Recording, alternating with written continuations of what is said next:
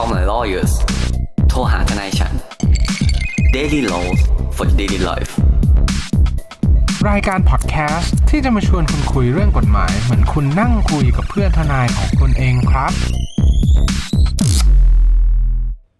สวัสดีครับ ยินดีต้อนรับเข้าสู่รายการ Call My Lawyers โทรหาทนายฉัน วันนี้อยู่กับผมออฟลาเน่นะครับ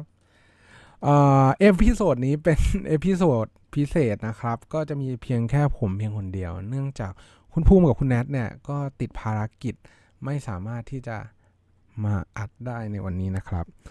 ประเด็นที่อยากจะมาชวนคุยกันในวันนี้ ก็สืบเนื่องจากการแข่งขันฟุตบอลโลกเนี่ยครับก็จะทำให้เราเนี่ยพบเห็นข่าวที่เกี่ยวข้องกับการพนันฟุตบอลเนี่ยค่อนข้างเยอะ ก็เลยอยากจะมาชวนคุยเรื่องหนี้ที่เกิดขึ้นจากการพนันครับ ซึ่งหนี้ที่เกิดขึ้นจากการพนันในแง่นี้เนี่ยมันไม่จำกัดอยู่เพียงแค่หนี้ที่เกิดขึ้นจากฟุตบอลโลกเท่านั้นนะครับ ยังรวมถึงหนี้การพนันอื่น ๆ อย่างเช่น การเล่นไพ่การพนันกีฬาอื่น ๆ การแข่งม้า การทำทุกอย่างที่เกี่ยวข้องกับการพนันที่เราไม่สามารถคาดการผลได้แบบโดยชัดเจน หรือว่ามีการพลิกล็อกผลโดยอาศัยเหตุใดเหตุหนึ่งมาเป็นตัวตัดสินนั่นเองครับ โดยกฎหมายเนี่ยก็ได้มีการพูดถึงเรื่องนี้ไว้โดยชัดเจนว่า การพนันเนี่ยจะไม่ก่อให้เกิดหนี้ที่มีผลตามกฎหมายเลย หรือพูดง่ายๆ ก็คือกฎหมายเนี่ยไม่ได้รับรองว่าได้มีการก่อหนี้นี้เกิดขึ้นเลย แต่แม้ว่ากฎหมายเนี่ยครับจะบอกว่าการพนันเนี่ยไม่ก่อให้เกิดเป็นมูลหนี้ตามกฎหมาย แต่ กฎหมายยังพูดถึงอีกในแง่มุมหนึ่งก็คือหากว่าเราเนี่ยมีการชำระหนี้หรือว่ามีการมอบสิ่งของหรือกระทำการใดเนี่ยไปเพื่ออมีการชำระหนี้ที่เกิดขึ้นจากการพนันแล้วเนี่ยเราเองหรือว่าคนที่เป็นผู้ชำระเนี่ยก็ไม่สามารถที่จะเรียกเอาเงินหรือว่าทรัพย์สินต่างๆเนี่ยกลับมาได้ ถ้าสมมุติว่าในเคสแบบนี้เนี่ยก็ต้องบอกว่าคุณจ่ายแล้วเนี่ยก็จ่ายไปจ่ายไปเลย เพราะว่า กฎหมายเนี่ยไม่ได้รับรองไว้ตั้งแต่แรกแล้ว แต่คุณก็ยังจ่ายเงินเป็นการจ่ายเงินที่กฎหมายไม่ได้รับรองเหมือนกัน นั่นหมายความว่าหนี้ที่มันเกิดขึ้น กฎหมายก็ถือว่ามันไม่ได้เกิดขึ้นเลยหนี้ที่มีการชำระไปแล้ว กฎหมายก็ไม่ได้ให้สิทธิ์คุณที่จะเรียก หรือว่ามีการทวงเงินที่ได้มีการชำระหนี้พนันคืนกลับมานั่นเองครับ แต่ในความเป็นจริงเนี่ยครับ การเล่นพนันเนี่ยมันอาจจะไม่ได้จบเพียงแค่การบังคับตามกฎหมาย หรือว่ามีการมีการเรียกให้มันชำระเงินตามกฎหมายนั่นเอง การพนันเนี่ยมันอาจจะนำไปสู่การกู้ยืมเงินนอกระบบที่มีวิธีการชำระหนี้หรือว่ามีวิธีการทวงหนี้เนี่ยที่ไม่ถูกต้องไม่เป็นไปตามกฎหมาย มีการเรียกดอกเบี้ยที่เกินอัตราที่กฎหมายกำหนด มีการเอารัดเอาเปรียบการข่มขู่ใด ๆ ก็แล้วแต่เนี่ยก็เป็นประเด็นที่จะต้องไปพิจารณาในแง่ของ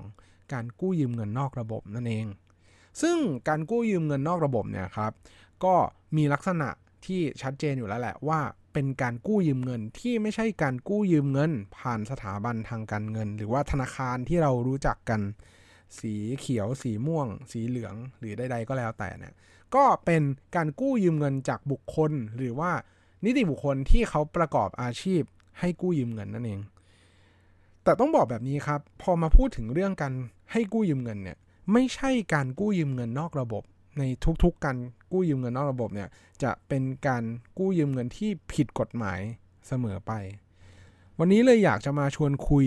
ลักษณะหรือว่าเกณฑ์ที่จะพิจารณาการกู้ยืมเงินนอกระบบเนี่ยครับให้มันถูกต้องตามกฎหมายแล้วก็ไม่เป็นไปตามหรือว่าขัดต่อ สิ่งที่กฎหมายกำหนดห้ามไว้นั่นเองครับ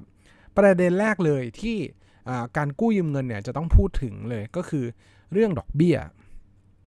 อัตราดอกเบี้ยของการกู้ยืมเงินนะครับ เป็นประเด็นแรกที่เราควรจะพิจารณาเลย ว่าสัญญากู้ยืมเงินฉบับนี้เนี่ยมันถูกต้องตามกฎหมายหรือเปล่า เนื่องจากว่าตามกฎหมายเนี่ยมีกำหนดไว้ในหลาย ๆ ส่วนว่า การกู้ยืมเงินเนี่ยมันจะต้องมีข้อกำหนดเงื่อนไขอะไรยังไงบ้าง ซึ่งอัตราดอกเบี้ยเนี่ยก็เป็นหนึ่งในองค์ประกอบสำคัญของการกู้ยืมเงินว่า หากมีการกำหนดดอกเบี้ยกันไว้เนี่ยจะต้องไม่เกินร้อยละสิต่อปี ก็อาจจะเข้าข่ายเป็นการเรียกดอกเบี้ยเกินอัตราตามและเป็นความผิดตามพรบห้ามเรียกดอกเบี้ยเกินอัตราที่กฎหมายกำหนดด้วยนะครับ โดยที่พรบฉบับนี้เนี่ยพอพูดถึงแล้วเนี่ย ก็อยากจะพูดถึงนิดนึงว่านอกเหนือจากดอกเบี้ยแล้วเนี่ยเขาอาจจะพิจารณาไปถึงผลประโยชน์ หรือว่าการกำหนดเงื่อนไข หรือว่าข้อความแปลกๆ ที่นำไปหรือว่าสามารถตีความได้ว่าเป็นการเรียกเอาผลประโยชน์เนี่ยเกินกว่าสิ่งที่มันควรจะเป็น โดยพรบฉบับนี้เนี่ยนอกเหนือจากที่จะมีการกำหนดเงื่อนไขว่าอะไรบ้าง ที่เป็นการเรียกดอกเบี้ยเกินอัตราแล้วเนี่ยเขายังมีบทกำหนดโทษ ไว้สำหรับคนที่ไม่ปฏิบัติตามกฎหมายฉบับนี้ก็คือ มีโทษจำคุกไม่เกิน 2 ปีปรับไม่เกิน 2 0 0 0 0 0บาทนะครับ เพราะฉะนั้นเนี่ยก็ค่อนข้างที่เป็นกฎหมายที่ค่อนข้างแรง เพราะเนื่องจากว่ากฎหมายเนี่ยได้มีการบังคับใช้เมื่อปี 2560 เพื่ออแก้ไขปัญหาเรื่องการกู้ยืมเงินนอกระบบนั่นเอง และอีกประเด็นหนึ่งที่เป็นหลักในการพิจารณาการกู้ยืมเงินที่เกี่ยวข้องกับการพนันก็คือ ถ้านิติกรรมสัญญาหรือว่าเอกสารที่มันออกมาเพื่อที่จะเป็นการชำระหนี้การพนันหรือว่าเป็นการชดใช้หนี้บางส่วนที่เกิดขึ้นจากการพนันแบบนี้นะครับ กฎหมายมีเขียนไว้ชัดเจนเลยว่าเอกสารหรือว่าสัญญาฉบับนั้นเนี่ยไม่สมบูรณ์ ก็คือนั่นหมายความว่ามันไม่สามารถที่จะมีการเรียกร้องหรือว่าอะไรได้ตามเอกสารฉบับนั้น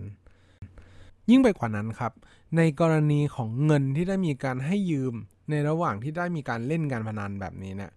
ก็ให้สันนิษฐานไว้ก่อนเลยว่าเงินที่มีการให้ยืมไปเนี่ย เป็นการให้ยืมเพื่อการเล่นการพนัน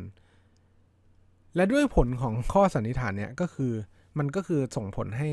การให้ยืมนั้นไม่สมบูรณ์ตามที่กฎหมายกำหนดนั่นเองครับ พอมาถึงตรงนี้นะครับ ท่านผู้ฟังก็คงทราบแล้วแหละว่าเงื่อนไขของการให้กู้ยืมเงินเนี่ยมันมีหลักเกณฑ์อะไรบ้าง ในกรณีแบบนี้เนี่ยสิ่งที่อยากจะฝากไว้ท้ายที่สุดนี้เนี่ยก็คือในกรณีที่เราเป็น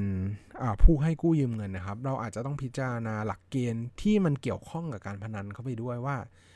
แม้ว่าเราเนี่ยจะไม่ได้เกี่ยวข้องหรือเราไม่ได้เป็นคนเล่น แต่ว่าถ้าสมมุติว่าเป็นการให้กู้ยืมเงินในขณะที่มีการ เล่นการพนันอยู่หรือว่าสามารถนำไปชำระหนี้หรือว่าเอาไปชำระการเล่นการพนันแบบนี้เนี่ยก็ต้องบอกว่าผลของกฎหมายเนี่ยมีการเขียนไว้โดยชัดเจน เพราะฉะนั้นเนี่ยก็อาจจะต้องใช้ความระมัดระวังในการให้กู้ยืมเงินเพิ่มมากขึ้นครับ ก็หวังเป็นอย่างยิ่งว่าใน episode นี้เนี่ยก็คงจะได้ประโยชน์เล็กๆ น้อยๆ จากพวกเรา Call My Lawyers ครับ หากท่านผู้ฟังท่านใดมีข้อสงสัยข้อเสนอแนะ สามารถติชมฝากหาพวกเรา Call My Lawyers ได้ที่เพจ Facebook YouTube หรือช่องทางที่ท่านรับฟังอยู่ในขณะนี้ครับสำหรับวันนี้ต้องขอลาไปก่อน สวัสดีครับ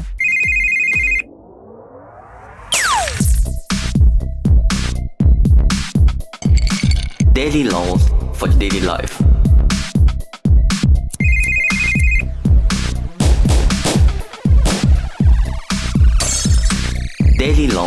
For daily life.